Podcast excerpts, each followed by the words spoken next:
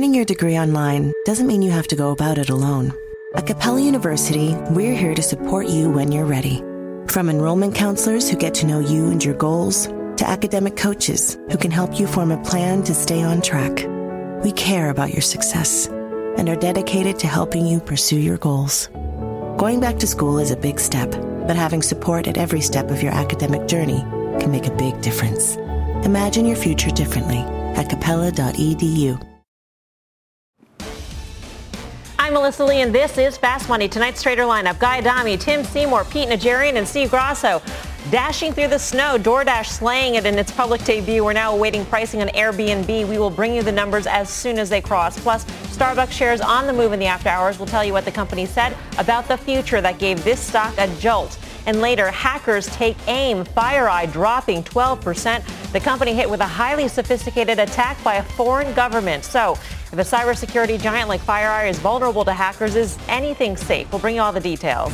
But first, we start off with tech taking a tumble. The Nasdaq falling nearly 2% for its worst day since October 30th. The Nasdaq 100 ETF, the Qs, breaking 11 straight days of gains. And just look at some of the big moves from big tech, Amazon and Apple falling more than 2%. So is today's weakness a healthy pullback or the beginning of something bigger? Tim Seymour, I'll start off with you.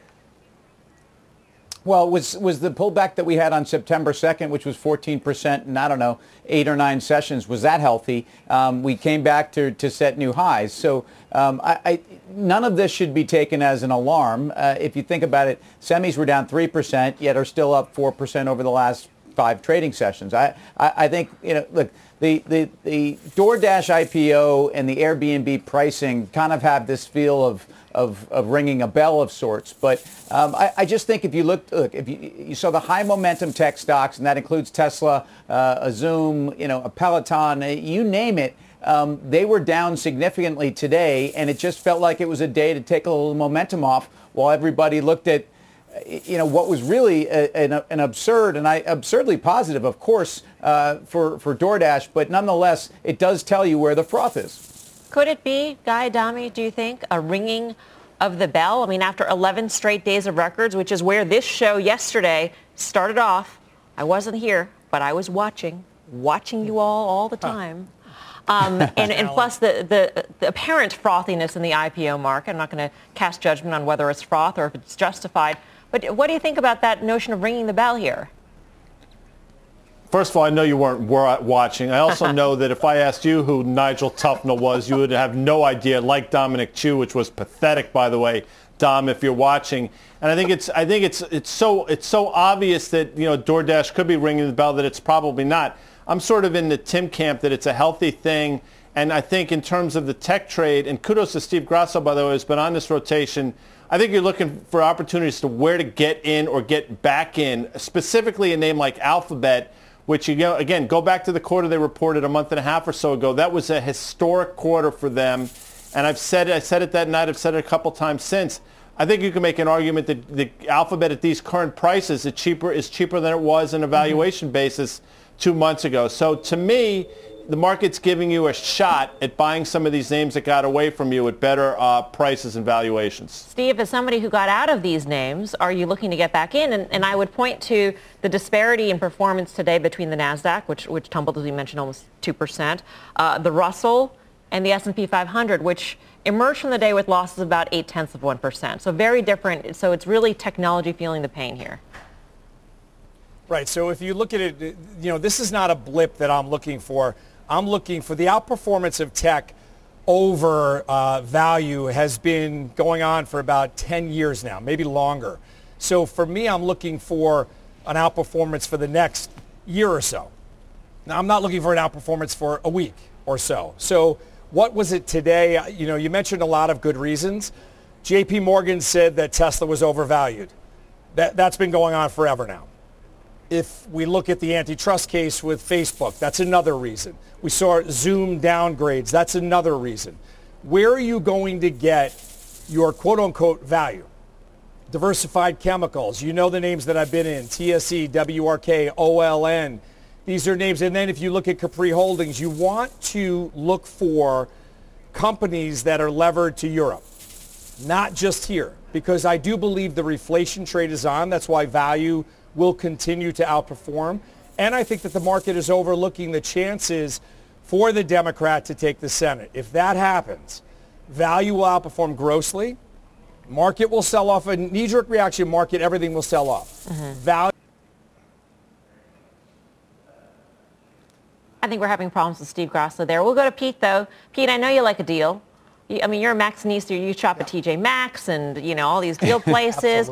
um, but you're primarily a momentum guy. So going into year end, where is the momentum in this market, in a market where it seems like technology is, is sort of going sideways at this point or, or hitting, hitting some sort of yeah. ceiling?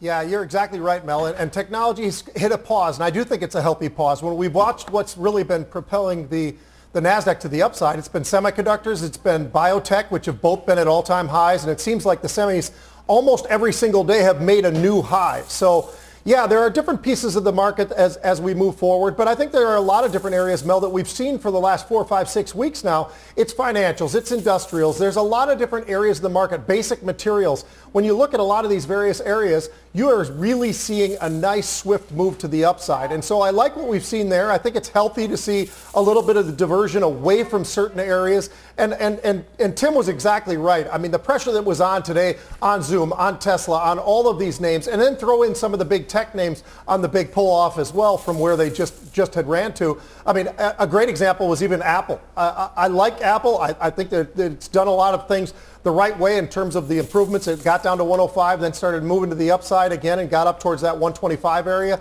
But taking a healthy pause makes some sense to me, Mel. So I think there are a lot of areas of the market that are still working very, very well. And I think those are where the opportunities are. And I think you have to be very selective when it comes to technology because those overgrowth names that have absolutely no PEs because there is no P, uh, it, th- those are the ones that I think – uh, or E rather, I, I think those are the ones that I'd be a little bit nervous of. I think I'd be staying away from some of those high flyers. Tim, do you have a question? You were raising your hand. Well, I, I just, you know, Pete, were you staying away from the beach today? It looked like you were doing the halftime report from, from the beach. And were you wearing sunscreen out there? I'm just curious. it was a wonderful day here. I'm down in Florida. I, am absolutely loving it. And, but uh, but I will tell you, um, I just had dolphins jumping behind me here, so you might see some dolphins while we're doing the show behind us because there's a, a family of them going by just man. a little while ago. we will be watching. That's yeah, for sure. I, I know Guy's a, a big dolphin lover. I mean, it started with Flipper way back when. Um, Guy, I want to ask you though. I mean, for, for a lot of people in the markets, they're they're looking at the sell-off in, in some of those high momentum names that Grasso was talking about, the Zooms, the Teslas of the world, and then they see the, the amazing performance of a DoorDash on its first day. So how do you how do you reconcile that?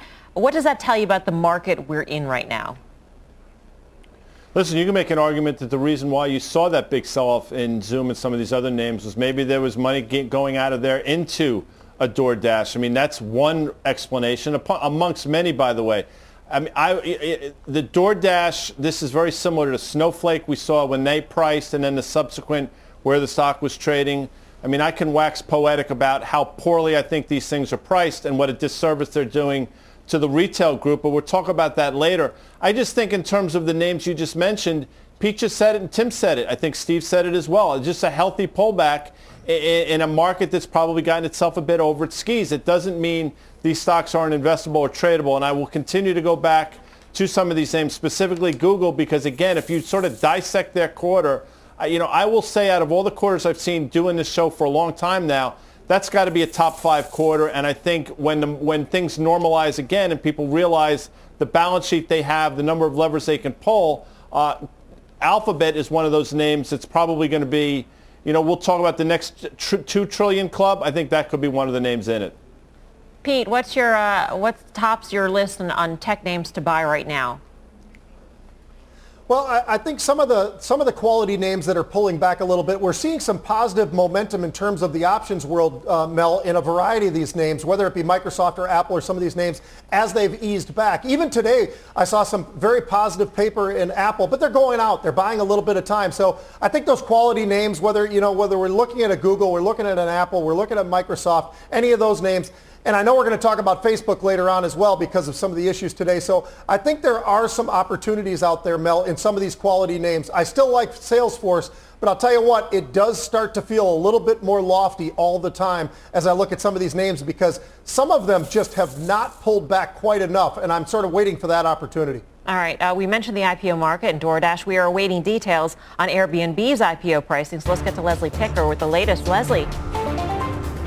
Hey, Melissa. People familiar with the matter tell me that Airbnb's bankers, its board, management have been on a call oh, for about 10 minutes at this point, a meeting where they'll really hone in on where they think that IPO price should be. This one should price above expectations. That's really the chatter on the street right now. I'm told that the big jump in DoorDash's IPO today is causing a lot of FOMO. Many investors didn't get allocation in the IPO even though they tried. So now they're going to try harder at higher prices for Airbnb. Now above the range, Airbnb is seeking to raise more than $3 billion at a valuation greater than 42 billion on a fully diluted basis. That's more than double where the company was valued in an emergency funding round down just in April as the pandemic initially caused a huge drop, drop in their bookings. But in the July, August, September quarter, Airbnb's business really snapped back in a big way, pulling in $1.3 billion on the top line during the third quarter alone, although that figure is still about 18% shy of 2019 levels. Now, despite spending most of the year with losses, Airbnb actually even enjoyed a profitable third quarter this year. So Airbnb plans to list on the NASDAQ under the symbol ABNB, and shares are expected to begin trading tomorrow. Melissa. All right, Leslie, thank you. Leslie Picker with the latest. Airbnb's offering comes after, of course, we mentioned this, today's monster debut by DoorDash. That stock up more than 85% from its IPO price, but after such a big jump, is it too late for investors, retail investors, investors like you, to get on in? Apparently not. Take a look at this stat from Renaissance Capital of the more than 200 companies that have gone public this year. The average day one pop has been 30%, but they have gained more than 25% after that first day pop for a total return of nearly 70%. Grasso, in years past, we've talked about the retail investor holding the bag, and here we are. If you, if you actually bought after that first day, you would have been in the money. Yeah, so what happens is people get, when you have a market that's up 13%, we were going off a cliff basically, in any environment, people try to outperform whatever their benchmark is. And the way to do that is to go further out on the risk curve. And a lot of these IPOs are quasi-risky. You don't know what they're going to do. You don't know what their money-making ability is going to be. And you don't know, like a DoorDash, they don't make money. But when you look at Airbnb, behaviors have changed. The same way that we buy in big box and we buy in bulk, people are not going to go to the same vacations that they did once before. So I think this one has actually a better shot at making it than it would have pre-pandemic. Mm. It is a perfect time for a, a DoorDash or an Airbnb to go public. Um, Guy Adami, we broadly talked about the IPOs this year. Is there one or two, are there one or two that you would consider buying now at this point? Well, the snowflake one, you know, it, it made no sense to me, but it's becoming more and more apparent that that's an interesting company. And I think, listen, I do think at a price DoorDash is going to be interesting as well. I, I just think a lot of these names, you know, have gotten a little ahead of themselves. I do think it was Peloton this year. If it was last year, I apologize. But, you know, Peloton's had a lot of things thrown at them, a lot of arrows uh, shot their way recently, and they seem to be sort of fending them off rather well. So, if Peloton was in fact this year, and a lot's happened this year, PTON is the one that I would look to, Mel. Yeah. Tim, just quickly, your top IPO of the year?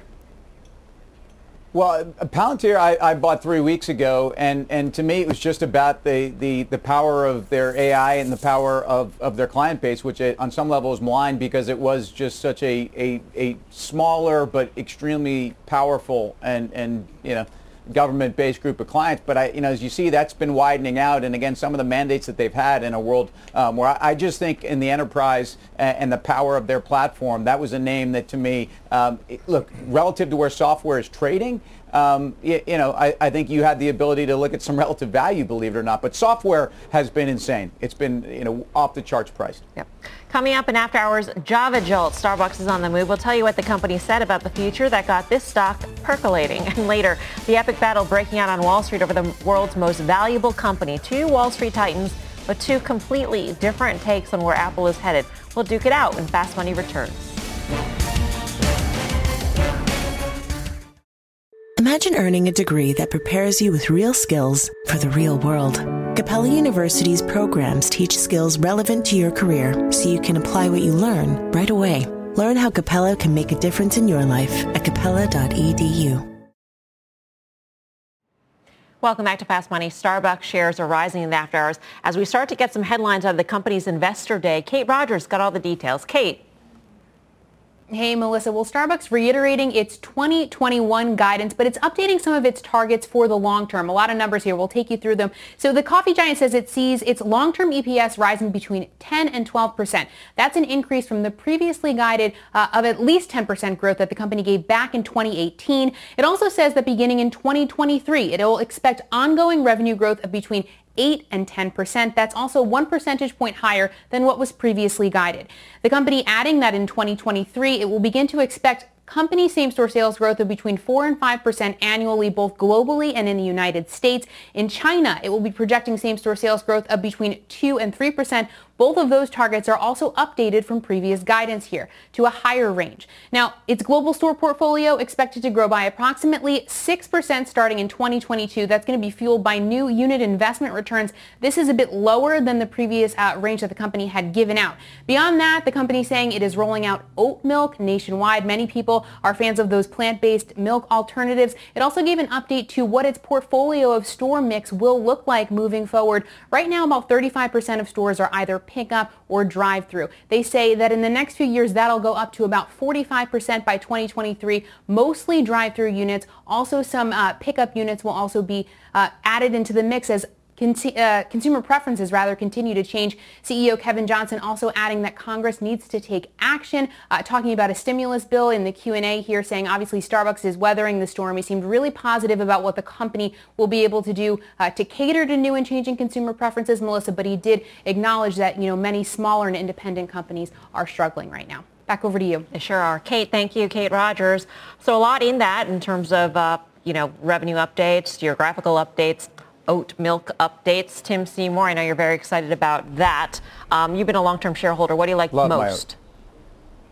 I, you know, I mean, Guy's the almond milk guy. I'm, I'm pretty standard on my coffee, but but if, if you if you listen to those numbers, the fact that they're going to grow their their stores uh, 70% to 55,000 units by 2030 um, and, and, yet they're talking about G&A reductions and significant reductions that I think are showing some of the efficiencies that are coming from this, this royalty program and their digital sales and curbside. And, and I, I just think it's such a well-run company. Kevin Johnson, uh, when he ascended to the head of that company, he came with that, that mojo of, of being the kind of the chief operating guy. And, and, meanwhile, their ticket prices and, and what they're getting on ticket size is extraordinary. So again, 4 to 5% global comp sales growth out the next few years uh, when they're growing their global footprint is really exciting as a longtime Starbucks shareholder. So I thought we got a lot here today. Yeah. Uh, I didn't know your, your extra foam guy was almond milk foam. Uh, now you can try oat milk foam. Huh does terrible things to my constitution without getting into great detail. Just wanted you to know. But the fact that Starbucks has clarity out to 2023, I think they're deserved of. they're deserved of the uh, valuation that they get. And that's a knock against Starbucks for a while is their valuation. I don't think that's a problem. I think you stay long against, I think it was the July 26 high, which was like 99 and a half or so. And I think this is getting ready to take the next leg higher. Um, my constitution notwithstanding. I've always wondered how you milk an almond or milk an oat. Um, by the way, can't miss interview tomorrow in Squawk Box with Starbucks CEO Kevin Johnson. You can catch it exclusively 8:30 a.m. Eastern Time. Coming up, a big money throwdown. Two major Wall Street firms taking opposing views on Apple. Are more record highs ahead, or has this trade turned sour? But first, is housing unstoppable here? We've got a red-hot real estate hat trick for you next. Much more fast money straight ahead.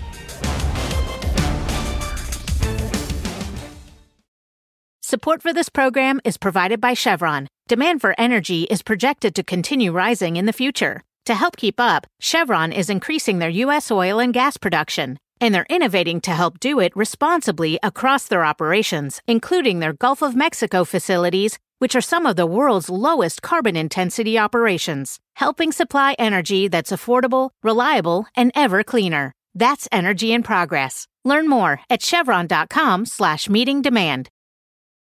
Imagine earning a degree that prepares you with real skills for the real world. Capella University's programs teach skills relevant to your career so you can apply what you learn right away. Learn how Capella can make a difference in your life at capella.edu.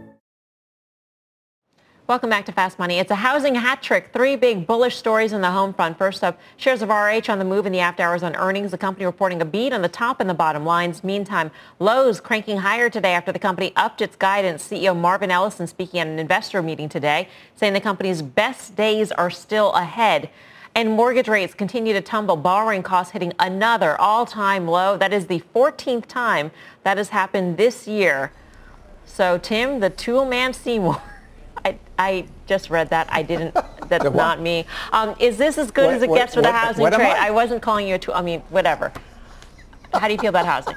Look, I mean, some might really be proud of that nickname. I, I, I tell you what, I, I think if I look at the housing market and I look at this trade, um, the home improvement names are the names that keep on giving, and you should be buying weakness. Now with Lowe's, uh, you had some weakness after numbers, and you actually had, I think, some trading weakness that was even started with with uh, uh, some uh, same-store sales comps that were not great. But again, that move below 150 was a chance to buy it. The fact that the the trends that they've seen in terms of their digital business and also uh, their investment into uh, into technology and infrastructure and ERP um, still trades at a discount to, to Home Depot. Um, I think it after you know, a year of outperformance, frankly, of Home Depot, though, uh, I don't think that the trade is necessarily decidedly in favor of Lowe's. It's in both of these names, um, and, and I think it's a very exciting time with interest rates at zero. I know we're going to sp- spend more time on that part of the conversation, but the home improvement trade is not just a COVID trade and a stay-home trade. It's a trade with people have equity in homes with zero interest rates. How much higher can home prices go, though, at this point, Steve Grasso? I mean, we've heard reports that rentals are coming back and rents may have hit a bottom. Uh, and, and here we are talking about higher prices. Doug Yearley, the CEO of Toll Brothers, yesterday in the call said buyers are getting sticker shock. Yeah, I think these all have run a little bit too far. I, I, I'm, I was a big fan of the home builders. I'm not in any currently. I think that, you know, you have to get, even though they're a quasi value play for me, they're too domestic facing uh, as well. And you've seen a lot of these names run. I, I do like DR Horton because they're a spec builder. So when others have no supply, they do have some supply on the market. But I think rates are going to be rising. So I think you want to avoid them right now. Having said that, with COVID, Melissa, what did people do? They fled the city areas, they fled their apart- apartments, and they wound up buying second homes or they wound up buying homes that were outside the city centers. I think there was a large pull forward, and if you look at every one of these charts, they have all rolled over. So I wouldn't be jumping in. I think that people have got their big bang for their buck. I wouldn't be investing in them currently. They flee to the suburbs and they buy oversized sofas and armoires and they hire contractors guy to fix up, uh, you know, the roof. Um, that's what we're seeing in, in RH after the bell and what we saw in Lowe's as well in terms of Marvin Ellison targeting the pro customer.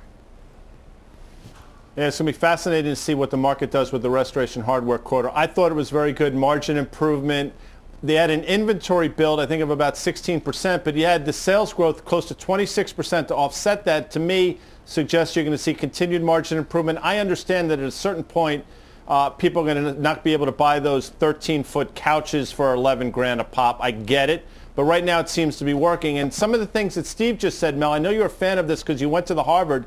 It had a little uh, Thomas Wyatt in it. And if you indulge me for a second, uh, the poem, They Flee From Me, Those That Did Me Seek. You're so learned, Guy. I mean, it's really amazing what you get on Fast Money when you're on. Thank you. Um, Thank you. Pete Yeah, Najarian, I I'll make it quick. that.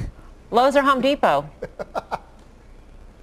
Uh, given those choices, I'd have to go with Home Depot because I think Lowe's has finally made up some of the ground that they had been missing for a while. But I think Ellison's done an unbelievable job there, Mel. They've done a great job with the digital and obviously the pro. So I think they're doing everything right. I just think at this point in time, Home Depot is the one to own. I think before it was Lowe's a couple of months ago, but now I think it's Home Depot. All right, let's delve deeper into one of the pillars of the strong housing trade, mortgage rates at record lows. Our next guest is asking, though, if the Fed is propping up the housing market. Let's bring in Peter Boockvar, CIO of Bleakley Advisory Group and a CNBC contributor. Peter, you wrote about this in your note this morning, and of course we know that the Fed buys what, $40 billion in mortgage-backed securities a month still, even with mortgage rates at low. So what is the Fed's role in all this? Well, now we're seeing annual home price increases of about 7%, uh, with CPI running at about one and a half. Uh, that's obviously more than four times. So we're seeing home price inflation that's obviously being juiced by low mortgage rates. But we're at the point where the aggressive rise in prices is offsetting the benefit of lower mortgage rates. So there's really no win anymore to the low mortgage rate. And while it's lowering your monthly payments, uh, that's being offset by the higher principal that you have to pay. In addition to, for that first-time buyer that's trying to save up for that down payment, you annualize 7% increases a year, there's a higher down payment that's needed. So I argue that the purchases that have compressed mortgage rates to such an extent where the, the, the Fannie Mae uh, U.S. Treasury spread in January was about one to two basis points. It blew out to 70 back in March, and because of Fed buying, they basically compressed it now back to zero. But now that we're inflating home prices, we're at risk at hurting the market rather than helping it, particularly uh, from that first-time home buyer. How worried should, should we be about this, Peter? I'm asking this question because doesn't this ultimately correct itself? Buyers don't don't keep buying homes um, at 7% year-on-year increases. They, they cap it. And then people, or sellers, I should say, not just people, um, they ratchet down their sales prices. Doesn't this self-correct? I hope that's the case. When you look out over the next five years in housing, the millennials are the biggest demographic powerhouse that is going to drive the housing market. Well, we have to make it affordable for them to buy. And that's not just on the mortgage side, but it's on the price side. So I would argue a healthier housing market would equate to a slower pace of price increases. But the Fed is going to have to explain themselves that with these sort of price increases that is potentially pricing out that first-time buyer. And as you mentioned earlier, Toll Brothers CEO saying that buyers are getting sticker shock. The Fed is going to have to tell us why they think it's a benefit to the market to be buying $40 billion a month in mortgage-backed securities still. And that they own more than a third of that market. They're then they're at risk now of Japanifying that market by dominating that market to such an extent. It scares off private buyers and they sort of break that market in terms of its functionality. Peter, it, it's it's it's the same as the Fed buying uh, high grade corporate debt. Why are they buying Apple's debt? So I'm totally with you on this, and I think your thoughts are always uh, right out in front on this. What's the next asset that they're targeting? Um, because it, it, we've, we've, we're creating the mother of all housing bubbles. Uh, we're creating arguably a stock bubble. Um, and, and when do they get comfortable with what they've done to asset prices, even if they claim they have no inflation? Well, we'll know for sure next week because there's obviously chatter that, at least on the Treasury side, that they're going to extend out the maturities of their QE5, I call it. But if they sit and do nothing and they just leave it as is, maybe that's their first sign that, you know, we've done enough for now. And I think in 2021, because we keep in mind, what they're doing now is a COVID world. Next year, we obviously hope is a post-COVID world with that vaccine. So how is the Fed going to substantiate doing the same exact policy next year that they were doing this year? And ironically, for a while, the Fed was saying we, we hope to transition our portfolio to mm-hmm. a treasury only and away from mortgage-backed securities. And then obviously the first hint of trouble, they're right back in diving into the mortgage-backed security market to the point that they're dominating it now more right. so than they did in the early, you know, in 2010. Uh, just quickly, Peter, what are the yeah. odds in your view that the Fed uh, doesn't, uh, you know, expand the amount of assets purchased, but simply shifted away from mortgage-backed securities to longer-dated treasuries? I, I think you, you hit it right on the head right there, that that is what they will likely do if they do something. Uh, they are not going to be increasing the size of it, uh, but recalibrating it uh, is definitely a possibility as, as, as you speculate. All right. Peter, great to speak with you. Thank you. Thanks, Melissa. Peter Boockvar. I know we, we use the term bubble fairly loosely. But Guy, do you think this is a bubble in that homeowners have more equity than they did in the past housing bubble um, to the point where they wouldn't be in trouble uh, if rates went higher? I, no, Yeah, it's interesting. I, I'm not going to go that far, but what I will tell you is there's clearly the Fed is creating a bubble in asset prices across many, many different things. I mean, go no, just look at what's going on in Bitcoin. Look at the, the there was a secondary priced by MicroStrategies, I think, and the sole purpose of that uh, secondary was to buy cryptocurrencies. I mean, if that's not a sign of uh, excesses, nothing else is. So I think the Fed has created bubbles across all asset prices. I'm not suggesting we're in a housing bubble, but we're damn close, I think, Melms. What happens, Steve, to the housing trade broadly, as we've talked about it, whether it be furniture sellers or hardware stores, et cetera, if mortgage rates tick higher, if the Fed steps away and allows mortgage rates to go up? Oh, without question, all of these stocks come in. If you, if you look at uh, Lennar's up 29%. All, all, of these names are up between 20 and 40% if you look at the housing market. And in, even Home Depot and Lowe's, when we were in the throes of COVID, there were lines around the street uh, at, at, my uh, local Home Depot. So there's a lot that was pulled forward. If rates increase, now, now let me give you one caveat. Every housing recovery happens in a rising rate environment. But this is not a housing recovery. This we pulled forward a lot of that demand. So I think a lot of these stocks come in dramatically. All right, coming up, thinking of giving the gift of athleisure this year. Options traders see Lululemon stretching higher from here. We'll break down that trade. But first, cue the music because we've got another fast pitch on deck. Our next guest says you should buy this stock in bulk. That's a clue. We'll bring you the name when Fast Money returns.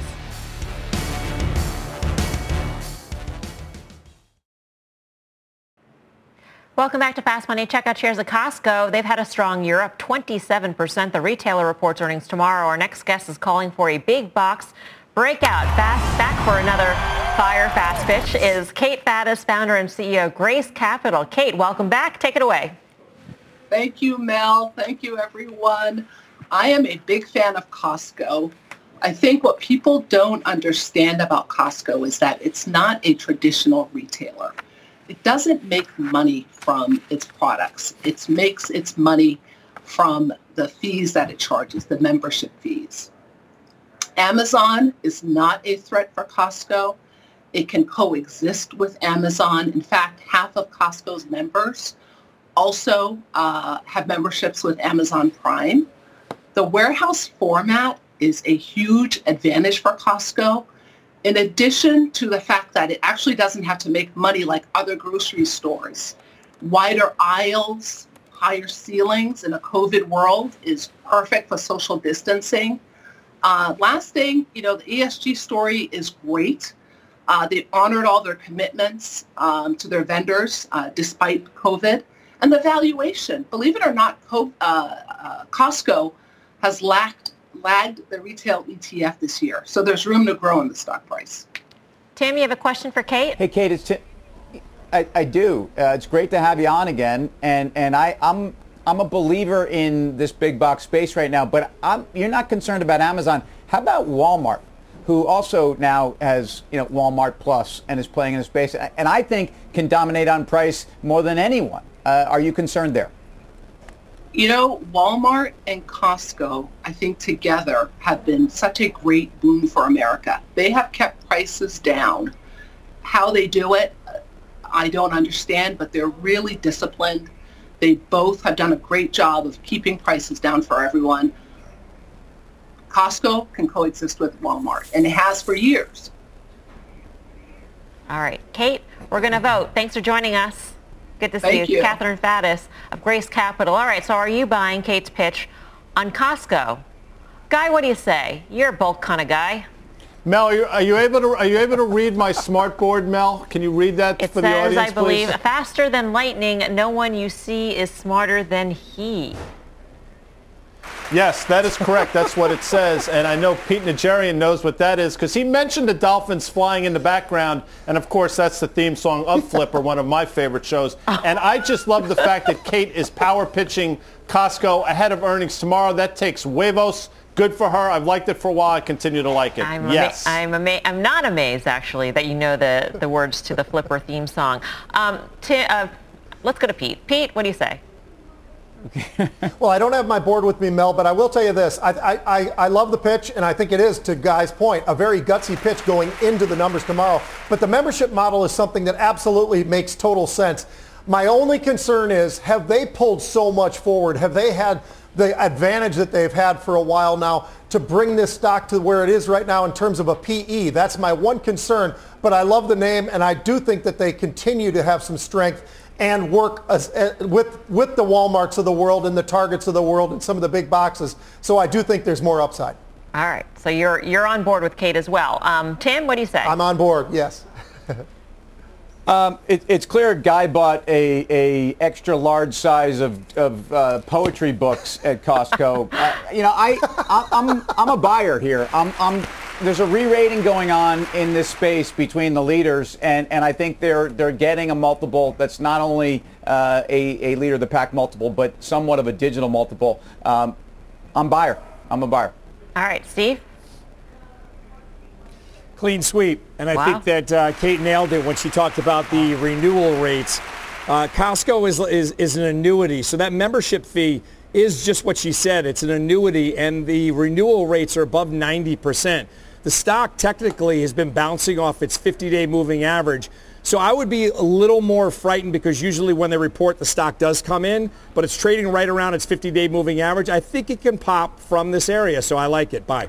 So this is a rare occurrence. The desk has agreed. they like Kate's fast pitch on Costco. The question is, do you? Vote in our Twitter poll at CNBC Fast Money. We will reveal the results later in the show. Coming up, the epic battle breaking out on Wall Street over the world's biggest company. Two titans with two different takes on where Apple is headed. Who's got it right? We'll debate that when Fast Money returns.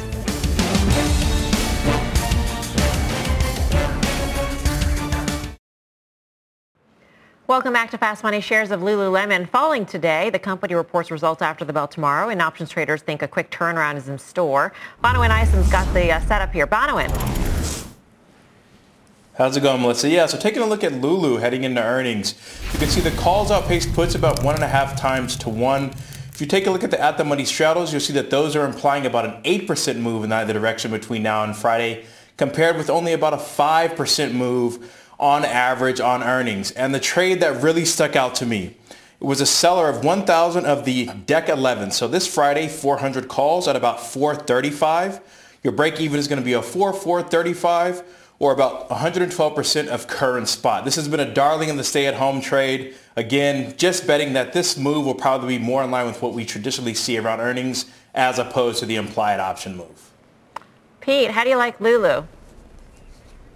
Absolutely love it, Mel. I love everything about what they're doing, their e-commerce, the men's side, all of it. And you know, when you look at their margins and you look at what they're doing, this is a this is a phenomenal company. Now, yes, the PE looks stretched, but when you've got the kind of growth that Lulu has right now, I look at this and I try to compare it to the Nikes and Adidas of the world, and, and I still think this is the dominant spot. Now, they're not exactly in competition with those names, but they certainly are when it comes to some of the athleisure wear that they've got, including what everybody's been doing from the stay-at-home with the clothing that people are buying. So I think for a variety of reasons, I think this is going to be another big quarter for Lulu. I have a question, Guy, and that is, what happens when people go back to work and wear proper pants? I mean, I think this is the eternal question facing the work from home trade. What happens when one goes back to the office? And also, even if you stayed at home, how many pairs of yoga pants could one possibly own? Look, I, I mean, I, am partial to their briefs without getting into great detail. I don't own their pants, but I know Joe Kernan, who is a he's a huge avid watcher of Fast Money. I know he goes to work with his Lululemon pants on, and I can't believe he's an anomaly. So I think maybe the norm, or the de rigueur, as they say, is going to be wearing Lululemon pants to work. And oh, by the way, my daughter is sells her used Lululemon pants on one of those sites where you can pack stuff up and ship them out, and she gets about just what she paid for them in the first place. Everybody loves Lululemon, Mel. That seems like a good trade right there. Good, good for Lilster. All right. Uh, thank you, Bonawyn. Bonawyn Eison. For more options action, be sure to tune into the full show Friday, 5.30 p.m. Eastern Time. Up next, the Apple battle. One Wall Street firm says upside is ahead. Another says watch out below. Who is right? We'll have the details next. And later, as Captain Tom Everett said in Caddyshack 2, and you all know I've never watched it, so I'm just reading off the teleprompter right now. Everybody loves mass-produced cream-filled pastries. How prescient. The big call on Twinkies straight ahead.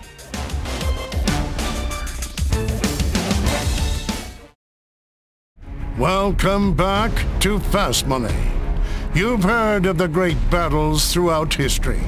The Greeks versus the Trojans. The Hatfields versus the McCoys. The Yankees versus the Red Sox. And Brittany versus Christina. But now, there is a new battle breaking out. Goldman Sachs versus Morgan Stanley. Two titans with two different takes on the world's biggest company. Let's get back to Melissa Lee and the Fast Money Traders. All right, well, you just heard the uh, scary voice setting up this segment. We're talking about this call on Apple. In one corner, Goldman Sachs reiterating its sell rating on the stock today, taking a cautious view on iPhone revenues headed into 2021. In the other corner, Morgan Stanley reiterating its buy on the stock today, saying it will be a record holiday quarter for Apple. So gloves off. Who is getting it right? Pete, I'll go to you. What I thought was interesting was the analyst interpretation of one data point, and that is a long lead time. Goldman saying the long lead time indicates that there's going to be a, a mix shift in ASPs, meaning they're going to be selling 11s over 12s, uh, whereas Morgan Stanley says this means that there is demand for this product. Well, it's not only the demand, but I think that the biggest key, Mel, when I read through what Katie was talking about, she talked about products and she talked about services, and she also talked about some of the latest products, like this new uh, AirPods, the, the, the, the AirPod Max that they've got, that's $549, by the way. So when we look at this, I think the fact that she is focused far more on though that particular area because of the margins, and meanwhile, the reiteration of a sell on a stock that's just coming off of essentially the all-time highs, um, it tells me that Katie's been right. She's been more consistent, and I think she's focusing on the right thing because we we all know the 5G phone. At some point in time, that will be something that really will be a nice piece. The, obviously, the addition that Apple needs. But on the other side of it is they're focusing so much, and she's focusing so much on where are they making the money? Where are they getting the margins? And I think that's the most important question right now, and that's where the growth is. So I, am still leaning towards Katie, and I still mm-hmm. think the upside, and I know she's got a price target well above where the stock is right now. I mean, it is exceedingly rare on Wall Street to have a sell rating on any stock, let alone one of the most beloved and widely held stocks in the entire universe, Steve Grasso. So where do you stand on this? Yeah. I'm going to go with Goldman just just just because you know when you look at this, think about how much money has been spent uh, uh, away from the vacation world, away from all the things that we were doing outside of our house. It went into electronics. The further and the deeper we get into the rollouts of, of the vaccine, we're going to see sort of uh, different behavior take effect. And I think people are going to be spending less money here. Now, I do love the services arm. We're honing in on 54 billion in revenue there with Apple. Everyone loves the Apple stock. I do think that we're going to see this thing turn down and, and people look at it as a value play and a growth play. It can't be both. I think that you're going to see tech, tech selling spill out to the value tech in Apple, and I do think it's heading down. I, I don't know about Goldman's level, mm-hmm. but I do think that we're holding, uh, heading down to par, which is $100. Ah, Interesting call there. All right, coming up, what might be the sweetest upgrade in history? But is it truly the hostess with the mostest? Don't forget to vote in our Twitter poll on Kate Faddis' fast pitch on Costco. There is still time. We'll have the results at the end of the show. Stay tuned.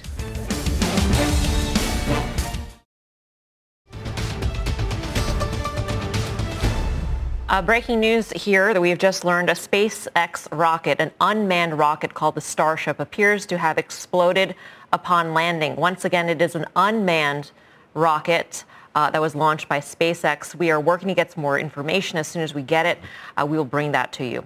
Meantime, this is a hard left turn. I just warn you that. Um, Twinkies. Let's talk about Twinkies. JP Morgan apparently loves Twinkies.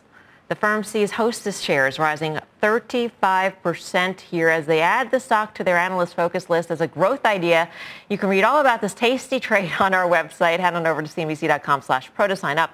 Um, Guy, what, when is the last time you had a, had a Twinkie? I'm eating a Twinkie. You see that? Not only am I eating a Twinkie, by the way, I also went out and got some uh, ding dongs, which I love. and my personal favorite, Excuse the me? ho hos. And Mel, do you know do you know the irony of the ho ho? Mel, do you have any idea what the irony there is? I don't there know is? where to start with that. So why don't you tell us? They're actually they're actually illegal in Nevada. Go figure. Uh, Pete, you have calls in Twinkie, in Hostess, I should say. I, I do. We, when I saw that buying mill, I was absolutely shocked. I had never, I never even thought about that, but I, but I like the company and, Yep. and they have some strength there. So I decided to buy those calls, and I'm waiting for the upside now. All right, let's get to the poll results on uh, Kate Faddis' fast pitch on Costco. Kate is in luck. The audience was buying in bulk. More than 65% of votes were in favor of Costco. Final trade time. Tim Seymour. Difference between ring ding and ding dong. Anyway, buy Walmart. Walmart. Pete. BFT. It's not a Financials, SPAC. go with The other one was Blackstone. good to me. Oh. BFT. All right, Pete now. I'm going to go with Blackstone, Mel, BX. Guy.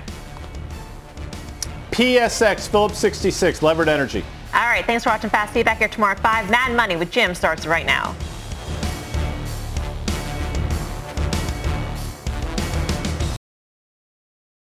Imagine earning a degree that prepares you with real skills for the real world.